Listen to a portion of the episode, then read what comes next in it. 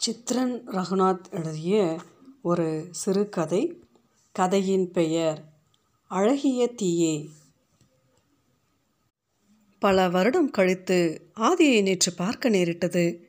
ஒரு வகையில் அது கொஞ்சமும் எதிர்பாராத சந்திப்புத்தான். பார்த்த கணத்தில் அருணாவுக்கு காலடியில் பூமி நழுவியது. முகத்தில் லேசாய் கலவரம் விரிந்தது. தியாகராயா ரோட்டில் ஹெச்எஸ்பிசி ஏடிஎம்மில் பணம் எடுக்க நின்றிருந்தபோது ஹாய் என்று திடீரென்று எதிரே வந்து நிற்கிறான். இத்தனை காலம் எங்கிருந்தான் இவன்? ஆரம்ப தயக்கங்கள் தாண்டி இருவரும் இயல்புக்கு வருவதற்கே சில கணங்கள் ஆயின. இருவருக்கும் சட் சட்டென்று பழைய நினைவுகள் முகத்தில் வெளிச்சமிட்டதை இருவருமே உணர்ந்தார்கள். அப்புறம் பரஸ்பர விசாரிப்புகள் நடந்தன. அவன் சென்னையில்தான் ஒரு தனியார் சாஃப்ட்வேர் கம்பெனியில் சீனியர் மேனேஜராக இருக்கிறானாம். அவனை காலேஜில் பார்த்ததற்கும் இப்போது பார்ப்பதற்கும் நிறைய வித்தியாசங்கள் இருந்தது போல தோன்றியது. கோல்டு ஃப்ரேமில் கண்ணாடி லேசாய் முன்தலை வழுக்கை லேசாய் பூசியிருக்கிற உடம்பு உடையில் சொற்ப மாற்றம் ஆதிக்கையில் செல்ஃபோன் சினுங்கல்களுக்கு நடுவே அவளை பற்றி கேட்டான். காலேஜ் ஃப்ரெண்ட்ஸ் வேறு யாரையாவது மீட் பண்ணுவதுண்டா? என்றான். ம் ஜான்சி மட்டும் அப்பப்போ ஃபோனில் பேசுவா. ஓ அந்த குட்டி வாத்து. கிரேட் அருணா உன்னை மறுபடி பார்ப்பேன்னு நினைக்கல. வெரி சர்ப்ரைஸ் ஃப்ரீயாக இருக்கும்போது ஒரு நாள் சும்மா எங்கேயாவது மீட் பண்ணலாமே என்றான் ஆவலாய். கார்டு கொடுத்தான். மேலும் சம்பிரதாயமாய் ஒரு சில வார்த்தைகளுடன் அந்த சிறு சந்திப்பு முடிந்தது. வீட்டுக்கு திரும்பி வரும்பொழுது அருணாவுக்கு ஒரே யோசனையாக இருந்தது. ஆதி இப்படி திடீரென்று எதிர்ப்படுவான் என்று எதிர்பார்க்கவில்லை. பழைய விஷயங்களை மறுபடி கிளறுவானோ என்ற ஒரு சின்ன பயமும் தோன்றியிருந்தது இப்போது. ஆதி என்கிற ஆதிராஜன் காலேஜில் எம்சிஏ ஒரே வகுப்பு. அப்போதும் கண்ணாடி போட்டிருந்தான். தானே வழியே வந்து யாரிடமும் அறிமுகப்படுத்தி கொள்ளும் சுபாவம் அவனுக்கு. எப்போதும் அவனை சுற்றி ஒரு கூட்டம் இருக்கும். சிகரெட் புகைத்து லேசாய் கவிதையெல்லாம் பேசுவான்.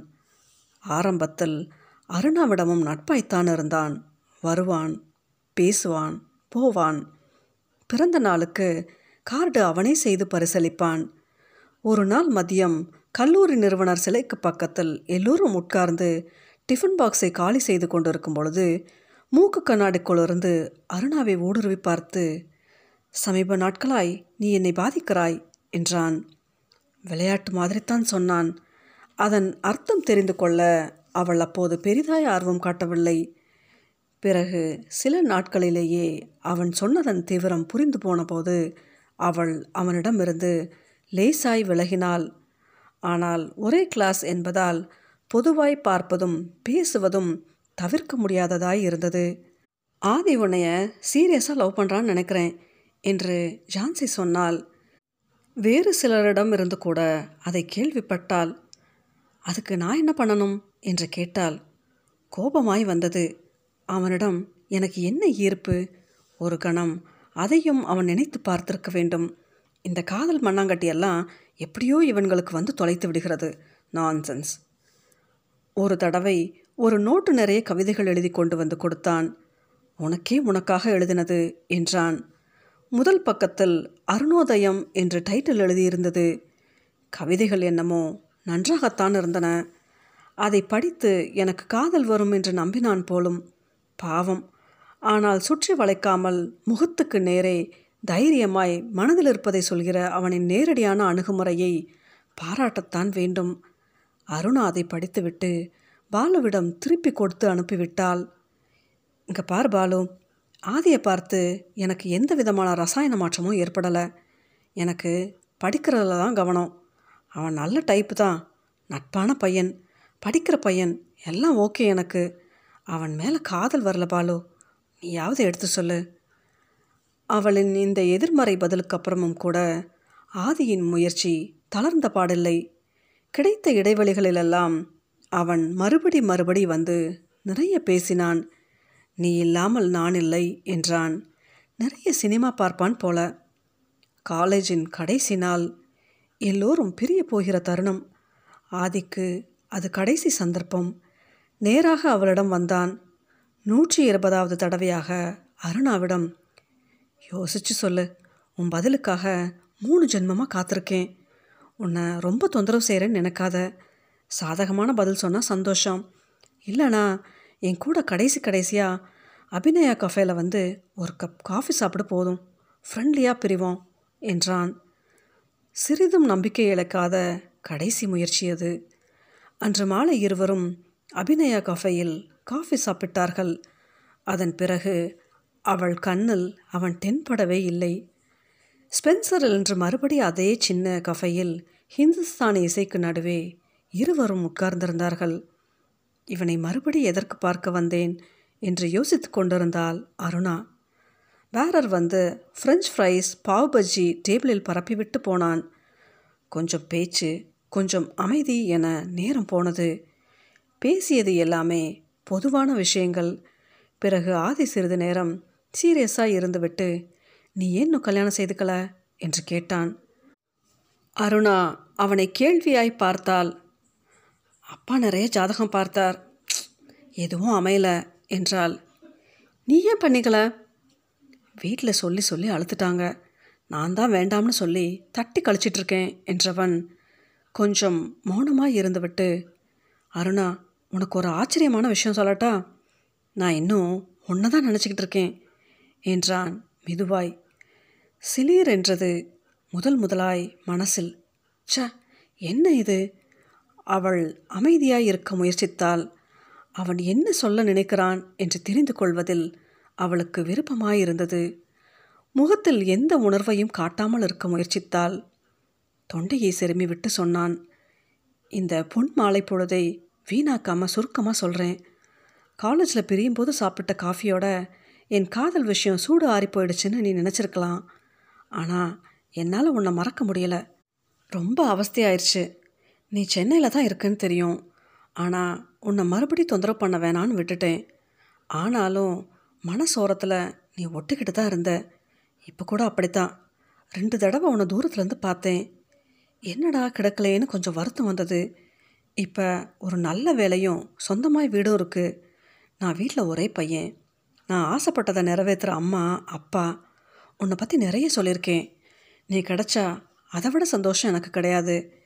இந்த சந்திப்பு எனக்கு கிடைச்ச இன்னொரு பொன்னான சந்தர்ப்பங்கிறதுனால நழுவ விட மனசில் மறுபடியும் உயர்வு முயற்சி. அதான் சொல்லிட்டேன். நீ மறுத்தா கூட உன் நினப்பிலேயே வாழ்ந்துட்டு போகிறது அப்படி ஒன்றும் எனக்கு கஷ்டமாக தோணலை. என்னை பற்றி தான் உனக்கு தெரியுமே. சொல்லிவிட்டு ஆதி அவளை நேராக பார்த்தான். ஓ மை காட் என்றாள் அருணா. அவளுக்கு என்ன சொல்வதென்று தெரியவில்லை. தொடர்ந்து மேலும் சில சிலிர்களும் ஓடிவிட்டிருந்தன மனதுக்குள். அவன் ஊடுருவும் பார்வை என்னவோ செய்தது. கொஞ்சம் வசீகரமான பயன்தாண்டி என்று காலேஜ் படிக்கும்போது ஜான்சி சொன்னது ஞாபகத்துக்கு வந்தது. பைத்தியமாய் வருடக்கணக்கில் இப்படி ஒருத்திக்காக காத்திருக்கிறதென்றால் அவள் எதுவும் பேசாமல் உட்கார்ந்திருந்தாள். குழப்ப யோசனைகள் ஓடின. ரொம்ப லேட்டாய். அவன் மேல் ஒரு ஈர்ப்பை உணர்கிறேனே. கடவுளே எனக்கு என்ன ஆயிற்று? அன்றைக்கு மாதிரியே உண்மையில் எனக்கு எதுவும் இல்லை என்று பட்டென்று சொல்லிவிட முதன் முதலாய் ஏன் ஒரு தயக்கம் எழுகிறது?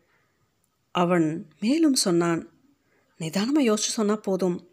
பாசிட்டிவான பதில்னா செல்ஃபோனில் கூப்பிடு. வீட்டுக்கு வந்து பெண் கேட்கிறேன். நெகட்டிவான பதில்னா இதே இடம். என்னோட ஒரு கப் காஃபி ஓகே எதுவும் சொல்லாமல் ஒரு சிரிப்புடன் விடைபெற்றாள். வீட்டுக்கு திரும்புகிற போது ஒரே யோசனை குவியல். திடீரென்று வந்து எல்லாவற்றையும் களைத்து போட்டு விட்டு போய்விட்டான். அவனுக்கு அங்கேயே ஏன் பதில் சொல்ல முடியவில்லை?